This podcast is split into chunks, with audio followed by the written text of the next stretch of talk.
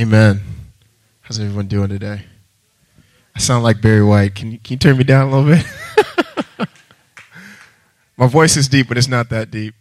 Um, I'm just so thankful uh, for this house. Uh, this whole week, I've been just really just communicating with God and just, you know, when God takes you, He just gives you a moment. He just reminds you of all the things that He's done for you in your life. And you just recount, You're just like, God, you're so good. And like the present troubles and the present circumstances that we face now are in no way greater than your goodness. And like He's good all the time. And funny thing is, uh, Will Eifler, who spoke last Sunday, his message was the very first message I heard of Hilltop. I'm actually not from Boston, I'm from Texas. And um, I was working in a church down there. I was doing maintenance and security. Praise God. We need maintenance workers and security workers. And I was in my car, and the Lord was just putting Boston on my heart.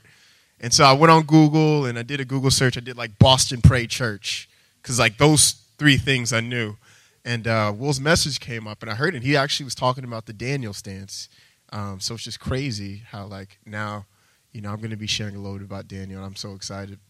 Um, so yeah, if you guys can open up your Bibles, bringing your Bibles to church is very important, or your iPhones, because I, I, brought my iPhone. So I just want to encourage you guys. Like the Word is so good, and uh, it just is so refreshing when you get into it. And so I just want to encourage you. Like if you don't open up your Bible, you don't bring it to church, start bringing it. So as Daryl said, we're talking about Daniel.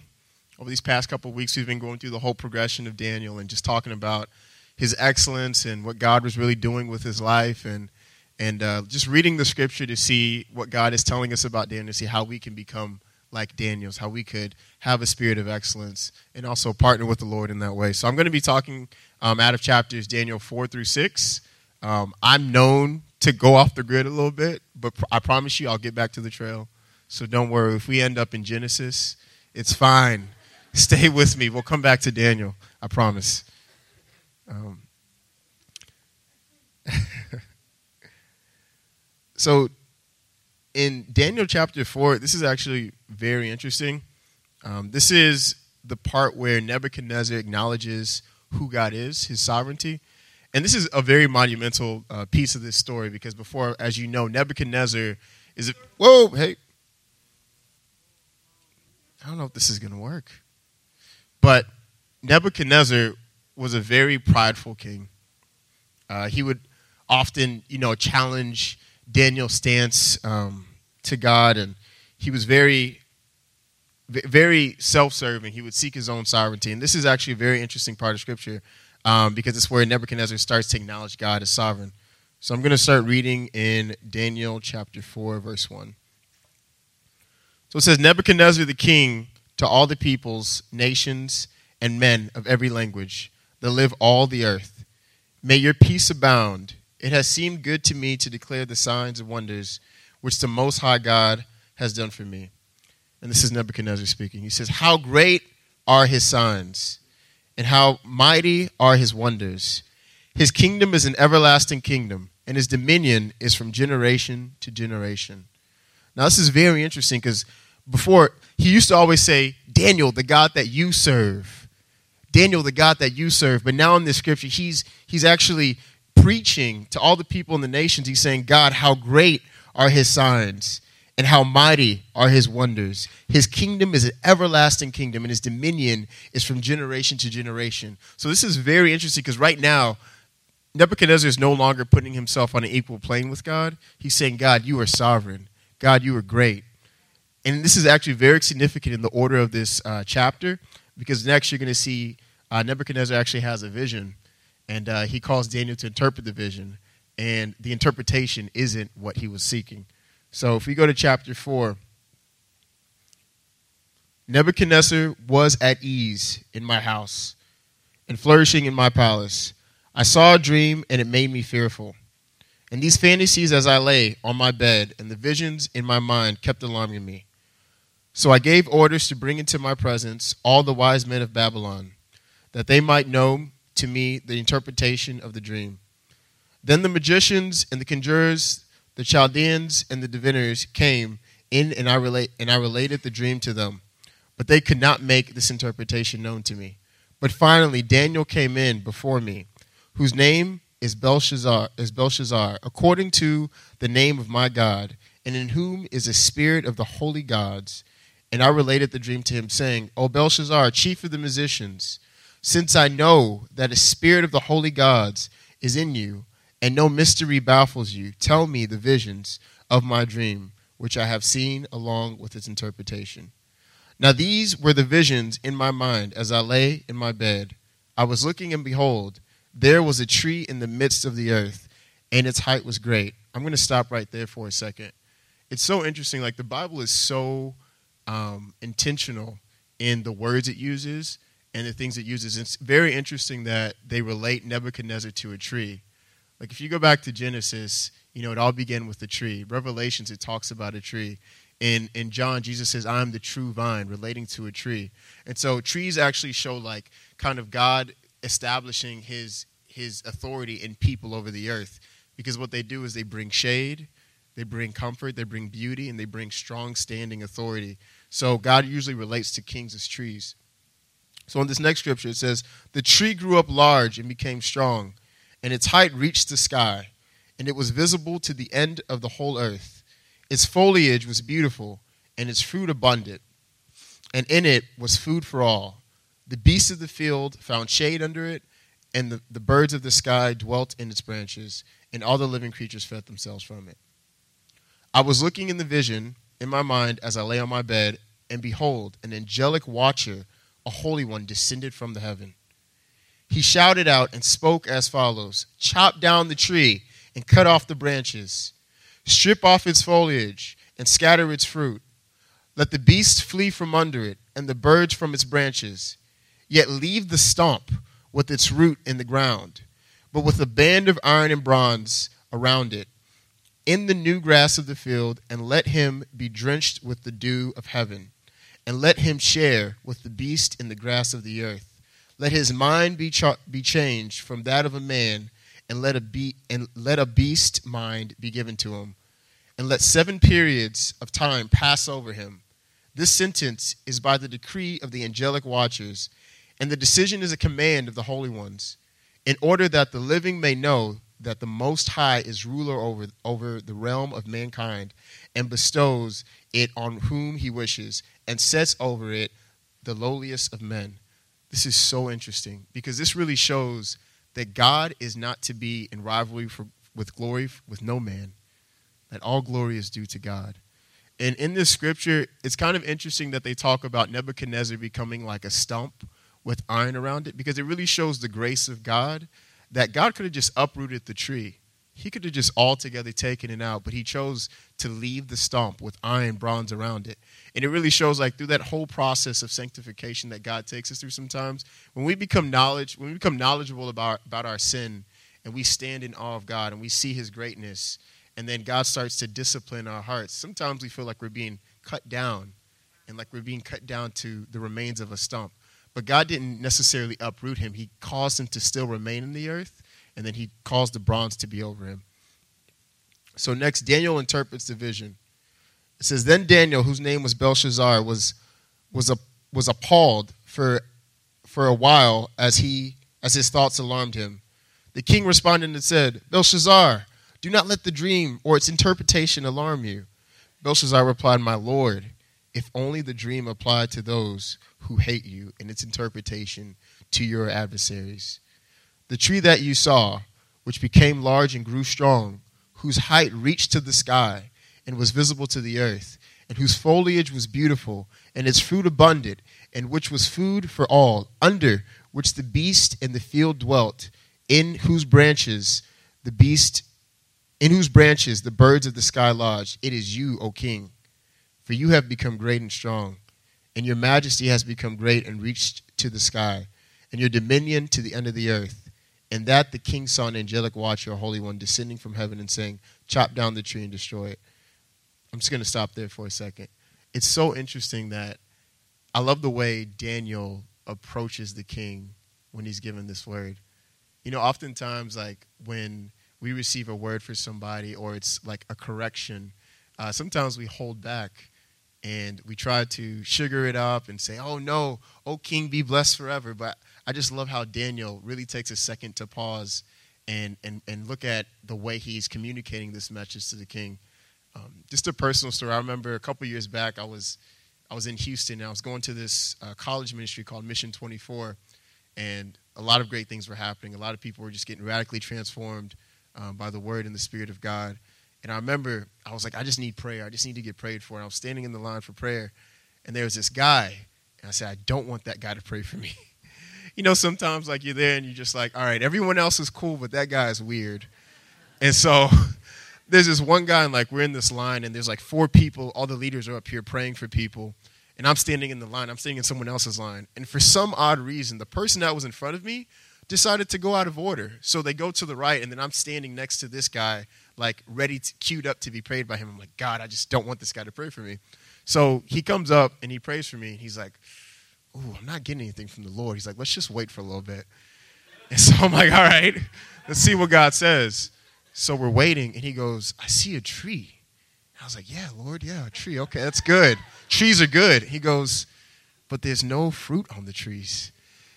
And I got so offended. I was like, how dare you, brother? like, what do you mean there's no fruit on the trees? And he goes, yeah, man, that's all I got. And I was like, this is encouraging. This is great. You know, I come here, my heart is like open. I'm like, yeah, Lord, I'm ready to receive and this guy prophesies this message over me and i'm just like ready to walk out the door but it's so interesting because like why do we treat the word of god like that that like we wait for god to speak these glorious things over, over us but then when it comes to actually dealing with the conditions of our heart we say oh god that's not true that's not me and it's funny because in that response to god there's really little room for repentance so let's say my heart is is stuck in sin and i'm in a very disconnected place from God. When I have a response of God, that's not you, it's saying, God, I don't believe your word. God, I don't believe what you're saying, and I don't believe who you are. And when you have that stance, it says, without faith, no man can please God. So if you don't even believe God is who he says he is, how can he work in your life? You know, faith is the vehicle that God uses to give us a testimony. You know, in the word it says that we're saved by the blood of the Lamb and the word of our testimony so that when God does things in your life through difficult seasons, through words that aren't so good, and He starts to show Himself and He disciplines you and He shows Himself strong in your life, you then have a testimony. And then when you have a testimony, He restores you, He redeems you, and then He gives you, and then we'll start to see this also with Nebuchadnezzar, the re- restoration process that happened in his life, which was so interesting.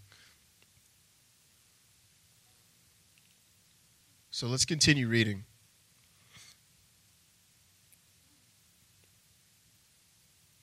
I'm going to start reading from verse 24.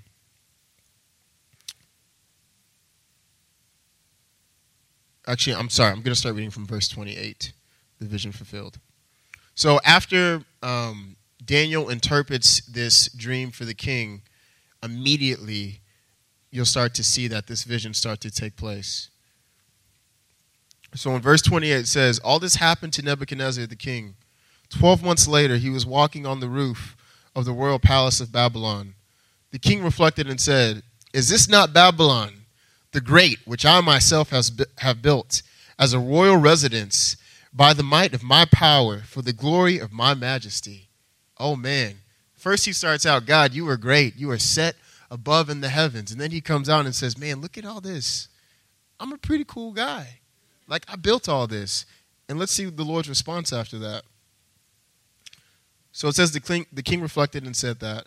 And 31 says, While the word was in the king's mouth, a voice came from heaven saying, King Nebuchadnezzar, to you it is declared, sovereignty has been removed from you, and you will be driven away from mankind, and your dwelling place will be in the beast of the field. You will be given grass to eat like cattle, and seven periods of time will pass over you until you recognize that the Most High Ruler over the realm of mankind and bestows it on whoever uh, on whoever he wishes. Immediately the word concerning Nebuchadnezzar was fulfilled, and he was driven away from mankind and began eating grass like cattle. And his body was drenched with the dew of heaven. Under his hair had grown like eagle's feathers, and his nails like bird's claws. So interesting. Immediately, immediately the word of God happens. As soon as Nebuchadnezzar stands up and he asserts himself, look at all that I've done. Oh God, you're no longer great, but it's me. Immediately, then the word that Daniel, the interpretation that Daniel gave to the king started to happen. And I think it's very interesting that being a king, you know, be, bringing shade to the beasts of the field, he then was subject like them, and he was sent out to be a beast. And it's so interesting because that, that really shows a beast shows the lowliest place of a man. And it's interesting that God would take Nebuchadnezzar, who was prideful and asserting himself over the whole dominion of Babylon, and take him and make him like a beast. So I think that's very interesting. Just one more thing I want to say. Give me a second.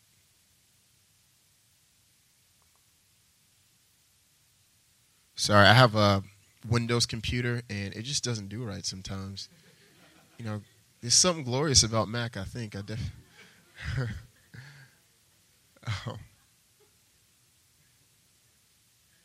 Yeah, so when God's with God's holiness, when we have a clear picture of God's holiness, it causes a, a change in us, a response in us. When we see God for who he is, and we say, Wow, God, you are awesome, and we have that all moment, you know, it causes something to change in our heart. And then we see ourselves and we see our condition and so it's so interesting that, like, in the first beginning of that scripture, that he sees God.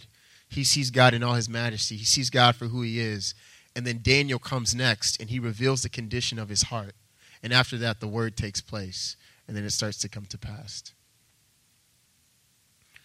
So, just a personal story. Um, the Lord has done a lot of things in my life and just teaching me about who he is and just teaching me about myself. And I remember I was working in this ministry in Texas and I was 16, and God was radically changing my life. And I remember the pastor said, Hey, Matt, we want you to do kids' ministry. I was like, Yeah, great, sure, I'll do it. I remember I was so prideful. Um, I got up and I was just, my heart just wasn't in the right place. And the next Sunday, he came up to me and he said, Hey, we got to have a talk. I was like, Yeah, he's going to tell me how great I am, you know, how great of a job I did. And he goes, Hey, your heart isn't in the right place. So actually, we're going to take you out of kids' ministry and you can work the parking lot. I said, Oh, okay. That's not what I was expecting. So he sends me out to the parking lot, and for five years, I don't preach, I don't minister, I wave to cars coming into church every Sunday. but how, how great the love of God to not leave us to ourselves. But whenever there's a pride issue, he, he restores us. He takes us through the process. He says, You know what? I love you, and I see what I've put in you. I see the roots that I've put in your heart, and I want to cultivate them. But, I, but they can't be cultivated unto themselves. So I'm going to take you through a process of discipline. I'm going to, I'm going to turn up the fallow ground. I'm going to plant some new seeds in there, and I'm going to water them in community. I'm going to put people around you that are going to restore you. And so I just want to encourage you guys that, like, sometimes God does things in our life that look like, ouch, they hurt ouch, God, what are you doing? But like, look at his heart in the process. Look at what he's doing. Look at the whole picture. A lot of times we look at what God is taking away from us and we say, God, you took this away. This is going wrong. This is out of whack. But a lot of times it's for your benefit. It's for your benefit. It's for your benefit. And also, God will have his glory rivaled with no man. That all glory is due to him. So, anyways, I'm in the parking lot for five years waving the cars. And I said, you know what, God, I'm going to do this faithfully. I'm going to serve th- these cars in this parking lot. I will preach to these cars like they are kids. So I'm in the parking lot. I got my not even an iPhone back then, my smart my Razr phone. I'm just like, you know, looking up scriptures. Yeah, Lord, let these cars be blessed when people come out of here. Let them come in the car. Let there be no arguments between spouses. Let them find reconciliation. God, I just pray God for restoration of marriages. And I'm in the parking lot, and then God is just starting to train you up. He's starting to train you up. And it isn't such the story also of, of David? You know, it's like we look at you know, whenever David was in the field and he was working with the sheep and everything, you could look at the situation and say, God, what are you doing? Like, this isn't what I was called for. God, you told me, I hear people say all the time, God, I was prophesied I'm going to be a leader. I was prophesied I'm going to go to the nations. And then you look at your life and you say, well, I'm working at Starbucks. And then you start to get discouraged. But man, God takes us through a process. Everything in your life is so intentional. I promise you. God does nothing by mistake. Everything he takes you through has a purpose, has an intention. he's so literal. He's so intricate in the way he looks at your life, in the way he fashions you. So don't look at your life and despise what God is doing. It's so easy, especially you that are in college. Like, you know, you get a bad grade or you, you break a nail and the world is over. You got $5 in the bank account and God is no longer good. How? How did God ever become conditioned to be good whether your life was going right or not? You know? His glory is so much better than that. And so I think this story, like looking at Daniel and looking at his life, is such it's such a story that exemplifies that. Because throughout all Daniel's life, one thing that's noticed is he was steady and consistent. He built habits to set himself apart from the popular crowd. He decided, you know what, I'm going to make a resolve in my mind and I'm going to worship my Lord, regardless of what I'm going through. And we'll start to see that also happen in chapter 5. A very interesting story t- starts to take place. So if you can turn to chapter 5, verse 10.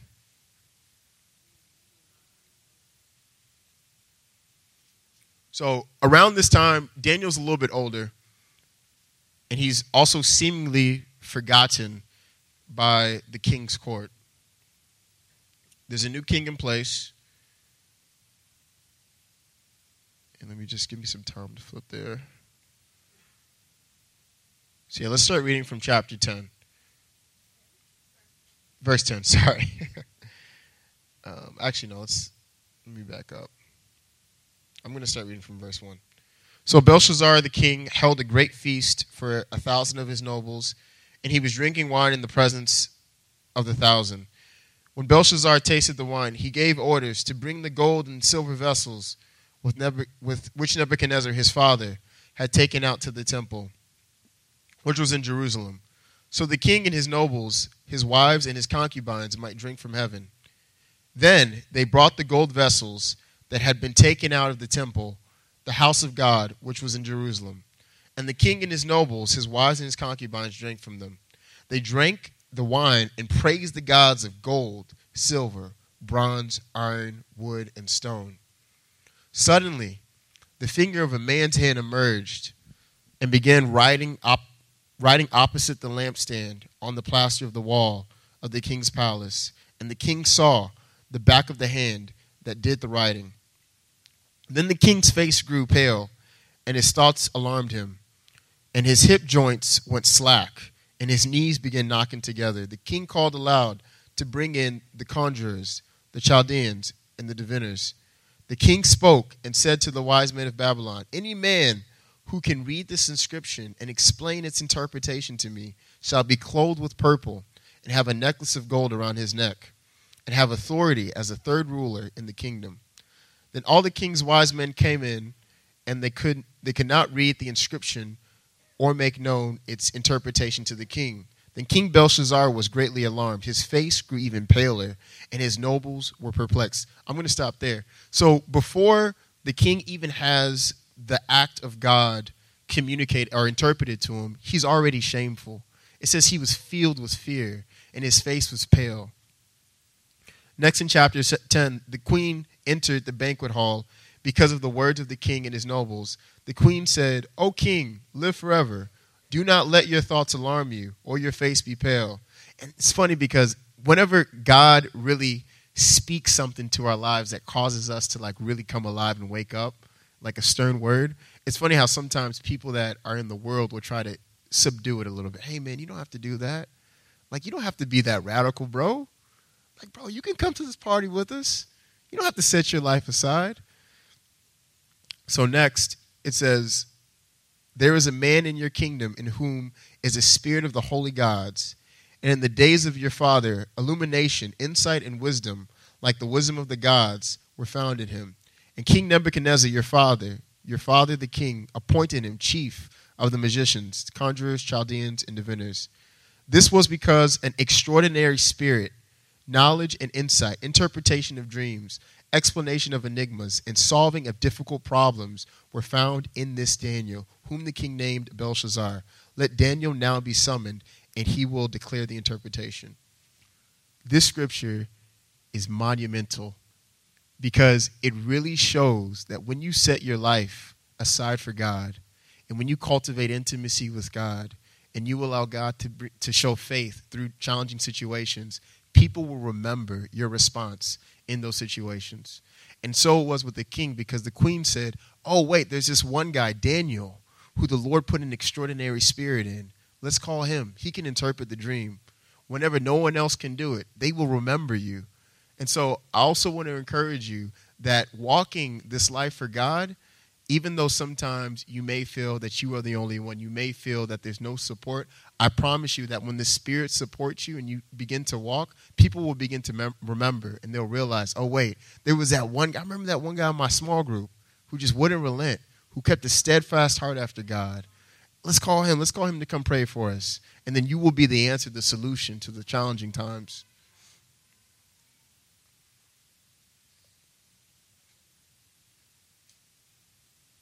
So, and it's so interesting that there was a hand there writing on the wall. Because a hand really doesn't show the full picture of what's doing the action.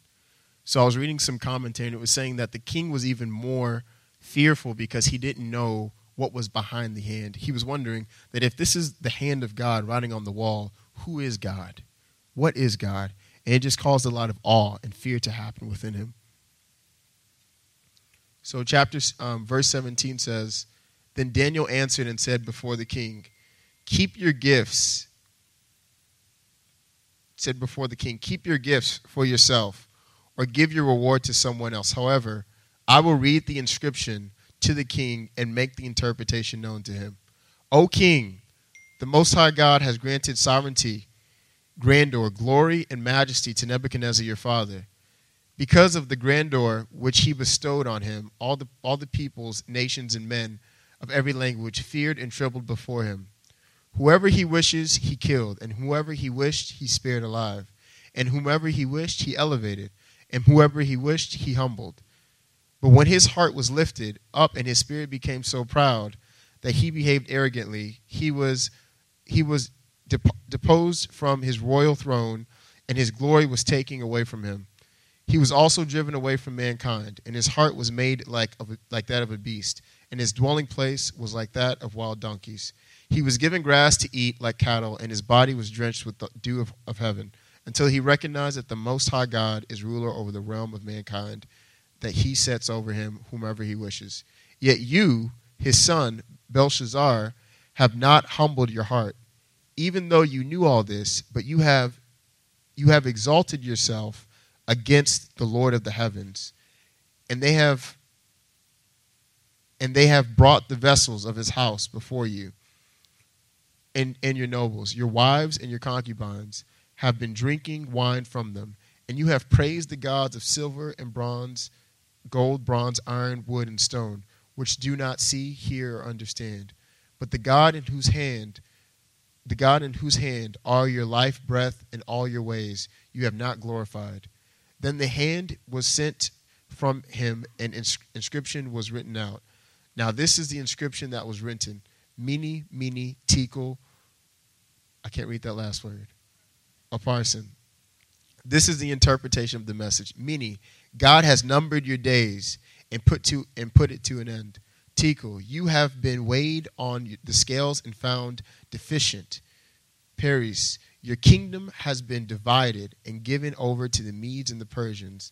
Then Belshazzar gave orders, and they clothed Daniel with purple and put a necklace of gold around his neck and issued a proclamation concerning him that now had authority as the third ruler in the kingdom. That same night, Belshazzar, the Chaldean king, was slain. So Darius the Mede received the kingdom at about the age of 62.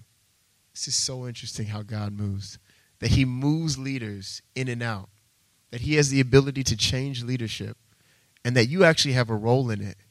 You know, a lot of times we look at our lives as being insignificant. Well, God, I'm not talking to politicians.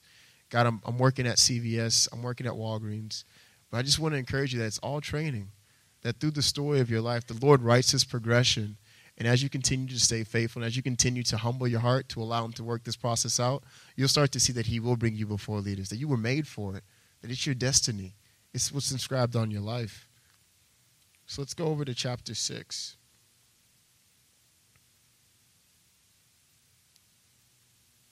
So, one thing I love about Daniel is that he kept a steady heart his whole life. that even at the age of 17, he still kept the same consistency at the age of 70. That he still prayed three times a day. He still opened up his window. He still kept that same, that same type of, of intensity in, seeking, in out the Lord. One of the qualities about Daniel is that he was distinguished. Um, he had a great heart. He, he chose to set himself apart from the people that were in his area. He had an excellent spirit, exceptional capacity to overcome and go through extreme difficulty. He had a quality of integrity and faithfulness. But also, another thing to note was the positions that God had placed him in, they were all susceptible to all sorts of dishonesty. Uh. Like he was put before kings, he was put to advise rulers, he was put to, to talk to the king's court. And in each position, he had the ability to, he was susceptible to be dishonest, to steal those, in those high positions, but he kept that same steadfast heart in seeking the Lord and keep in holding morality and, and holding the standard of integrity. Another thing about Daniel was he was marked by purity, stability, and integrity. That all throughout his whole life, people saw him as a pure man. They saw him as a man of integrity. And when we start to go through these chapters, you'll start to see that even people who were against Daniel, they could find no fault in him, that they had to use his relationship with God as a, as a means to convict him of something that he was doing because there was no wrong in him. So it's so interesting that, that God says, as you lift me up, that he will lift you up so that men may see his good deeds. It's like as you glorify God, that God will also elevate you and as you continue to worship God, that He will also continue to take you in places that you haven't been. And also, that's very evident in Daniel. His, his walk with God invaded his work. Everything he did was in the service of God. There was no difference between his Monday and his Sunday. That even his heart before God invaded the posture of his heart when he was working in politics. Man, don't you want that in your life? Man, I desire that so much that God, my stance on Sunday that you would that I would have the same type of heart in worship, the attitude of worship when I'm doing finance. That I, I would have the same type of heart of worship when I'm doing something else, when I'm with my fiance, you know? And and if if we keep this posture before God of God, you are worthy of it all. God, I want to please you. God, I want to know you. And we don't just settle for what looks like is Christianity, then I promise you, God will start to invade those different areas of your life, and you'll start to see Him move. And you'll say, "Oh man, I'm working in uh in in, med- in the medical field. Oh wow, but God is still using me. He's putting people around me. People are taking notice. People are seeing how He's moving in my life. People are being brought before God. They're coming to know God. And so, and such is that way with Daniel. That as he walked with God in those challenging situations, people who weren't saved they saw they saw and they took and they took notice. So whenever they were in challenging situations, Daniel was the one they called upon. Let's look at verse verse 5. Chapter 6.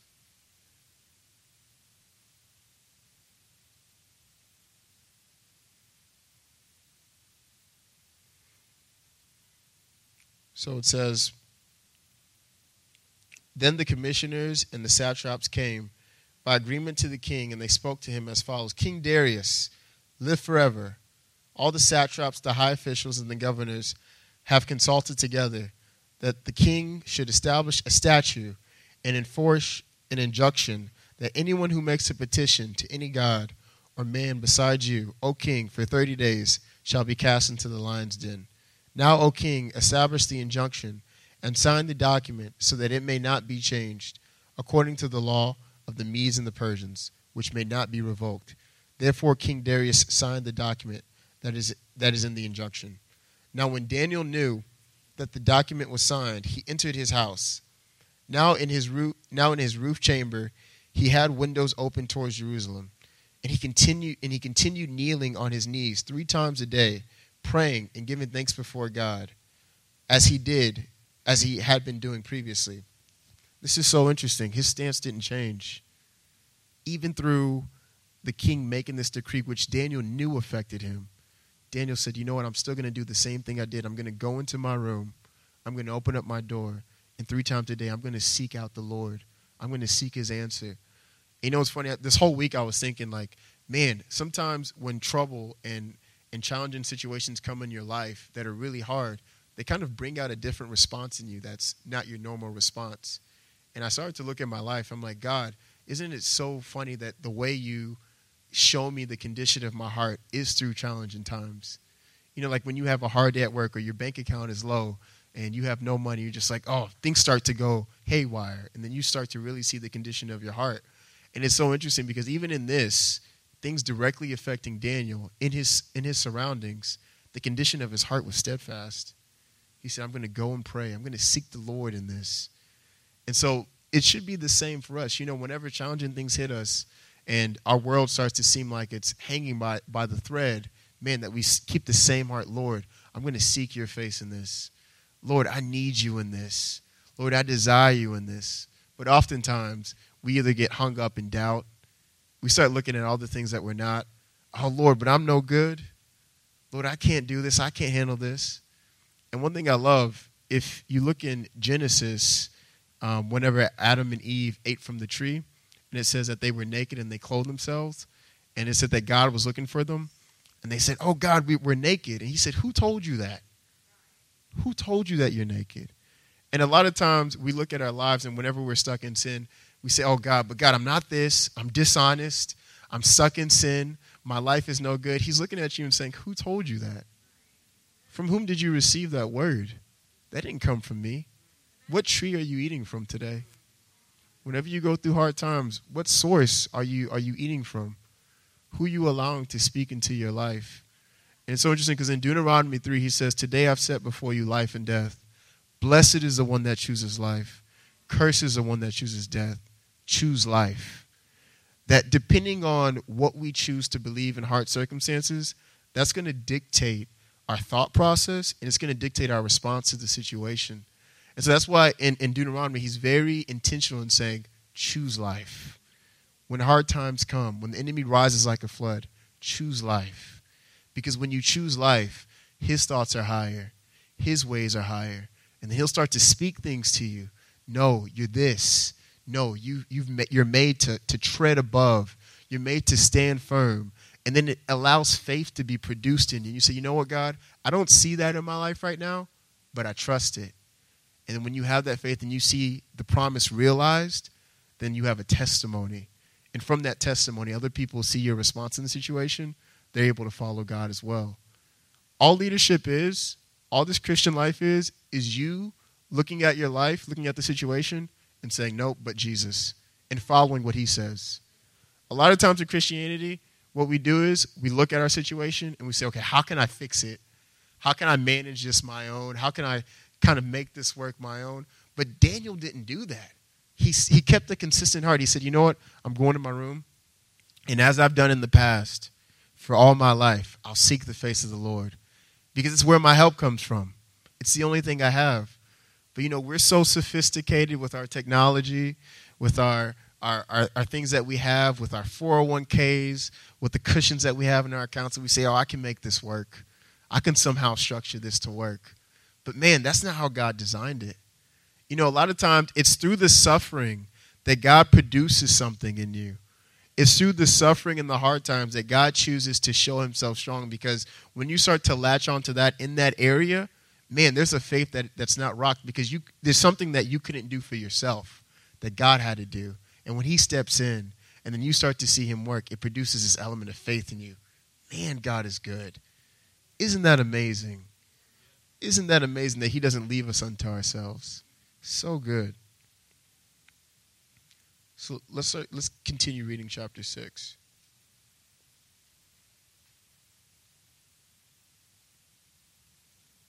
So it's just interesting in chapters 10 through 12 that the characteristics of Daniel's life were his strength. Um, it was the things that his adversaries could call him out on in verses 10 and 12. That the way he sought the Lord, his steadfastness in knowing that he would not that he would not deny God were the things that they had to use to that the king had to use to create this edict against Daniel. Daniel. So in the next chapter, Daniel's actually in the lion's den. And it says, Then the king gave orders, and Daniel was brought in and cast into the lion's den. The king spoke and said to Daniel, Your God, whom you consistently serve, will himself deliver you. A stone was brought and laid over the mouth of the den, and the king sealed it with his own signet ring and with his signet ring of his nobles, so that nothing would be would be changed in regards to Daniel. So that's so interesting that before Daniel goes in the den, the king says this Your God, whom you consistently serve, consistently serve, will himself deliver you. The king is praying for Daniel. The king is praying for Daniel. He's saying, Daniel, the God that you serve, may he may he consistently save may he save you because of your consistently your consistent service of him. So next it says, Then Daniel spoke to the king and said, O king, live forever. My God sent his angel. Oh, I'm I'm going ahead, sorry. Then Daniel, yeah, Daniel spoke to the king and said, O king, live forever. My God sent his angel and shut the lion's mouth, and they can't, and they and they have not harmed me, inasmuch as was found innocent before him, and also towards you, O king. I have committed no crime. I love this that God it vindicates us in such a way that Daniel's able to stand and said, "O king, although this was this situation happened, there was no crime. I did no wrong, and God saved me." Then the king was very pleased and gave orders for Daniel to be taken up out of the den. So Daniel was taken up out of the den, and no injury whatsoever was found in him, because he had trusted in God. The king then gave orders, and they brought those men who had miraculously accused Daniel, and they cast them, their children, their wives, into the lion's den. And they had not reached the bottom of the den before the lions over, overpowered them and crushed all of their bones so interesting that a lot of times, like when we have adversaries kind of speaking against us in our life, and we say, God, like, won't you do something? Won't you do something? It's not that God isn't looking to do something, but He's more so looking to produce something in you a steadfastness, as Daniel had. Oh, King, the Lord will do it. And it's so funny that after Daniel is vindicated, after the Lord kind of brings correction to the situation, then the adversaries, those that were accusing Daniel, are then thrown in that they are then subject to the same punishment that Daniel had.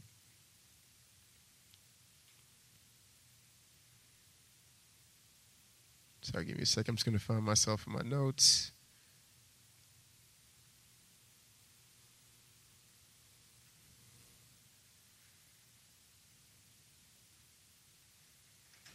So it's just also so interesting, like the parallels that we see in the Bible between Daniel and the life of Jesus that oftentimes Jesus had false accusations cast at him, that he had people seeking to take his life, seeking to accuse him of things. And oftentimes those same people were subject to the, the, the consequence of their accusations. And it's funny because, like, a lot of times, you know, in my life, whenever someone says a wrong word against me or they, they say something to falsely accuse me, you know, the first thing you want to do is you want to retaliate. Pride wants to well up in you. You want to say, wait, let me show you how wrong you are. You know, you want to vindicate yourself. But I just want to also encourage you that the Lord is the one that fights for you, that He fights on your behalf.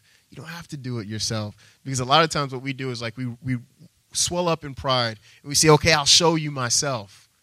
And then we just end up getting either further drawn out into sin or we end up offending somebody and having to reconcile the situation. But instead, let's change our response. Lord, I believe you'll do it. I know this situation isn't right.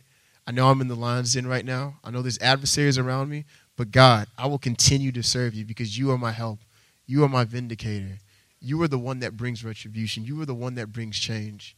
And man, when you have that type of faith in God, He can do anything through you.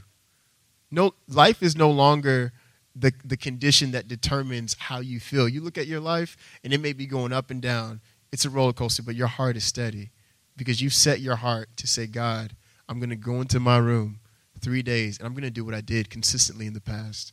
I'm going to seek you and I'm going to find you. And it's funny because, like, as God starts to tell you things and as He starts to unction your heart to do things, it's in the little things that starts first. So He may say, Hey, I want you to talk to that person on the T. And you say, Okay, I'll do it. And He's going to say, Okay, next, I want you to talk to this group of people. Okay, Lord, I'll do it. Okay, next, I want you to talk to your boss about me. Oh, no, Lord, I'm not doing that. You know? But it's like he takes you through, he trains us. it's funny, like, look all around your life. He trains you in such a way to, to really bring out what he's trying to bring out through your life. The purpose that he instilled in you. We all have a purpose. Look, look all around us. Like, grass has a purpose, trees have a purpose, everything does. How much more your life? How much more your life that God took care in creating you for a specific purpose? You're not, you're not left unto yourself. You're not left out to dry but that even the God that raises the dead, he has the ability to raise up the remains of your life. A lot of us are spiritually, I was talking to Annie the other day. I was like, Annie, man, I think we're spiritually bankrupt. A lot of us, seriously, a lot of us are spiritually bankrupt, where we're, we're doing this thing of, oh, Lord, I love you. Lord, I seek you. We come in here, we praise God. Lord, do it again. But then whenever hard times happen, there's no currency there because you didn't cultivate anything. You didn't say, okay, God, this is difficult, but I'm holding on to your word because I believe you are who, who you say you are. And that's what produces faith in us. God is such an intentional God. He's just looking to cultivate intimacy with us because when He does, and that intimacy starts to cultivate, you can live from that place in power and you can stand through the hard times and you can stand in authority. But a lot of times, what we do is when we see those challenging situations, we say, Oh God, I can't do that. And there's no room for Him to move and then you you go five years in your life and you say, "Oh, God, God did that for that person, but He didn't do it for me, so He must not be real." Guys, God is no respecter of person. What He did through Daniel, He can do through us. What He did through Joshua, He can do through us. But the, the question is, will you allow Him through suffering, through discipline, to produce this thing in your life to show Himself strong? Because He wants to. He wants to do it through all of us. There's situations we can look at our lives where there's you know, areas where we're not so good in, areas where there's lack, but that God actually wants to produce a steadfast heart as Daniel. You know, students, you're in school. Seems like you're doing mundane tasks. You're going to class every day, Monday through Friday, and you think, oh, there's no benefit in it. I promise you, there's people in your classroom that you can affect just by your steadfast heart. Don't grumble and complain through it, what the Lord is doing. He has the ability to take you and insert you as a leader in those areas, in that context, and to allow other people to draw other people to Himself in that area. And they'll start to look for you as a Daniel in your life. Man, let's pray. Oh God, we just thank you, Father, uh, for the stance of Daniel.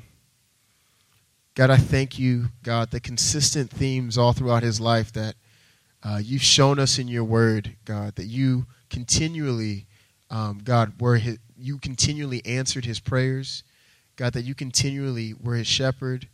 And Lord, I just believe, God, that um, you are the same God, God, of yesterday as today, God. You are the same God. You move in the same way.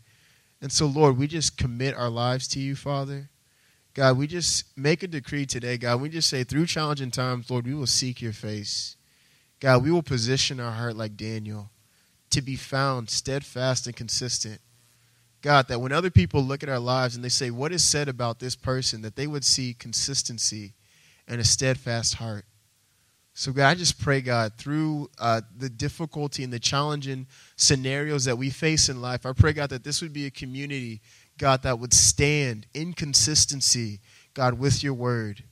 Father, that you would produce Daniels, Lord God, in this community God, those that would speak on behalf of your word, God, without partiality, God, without bias, but God, that would stand in agreement with the Spirit of God and speak your word. Thus says the Lord.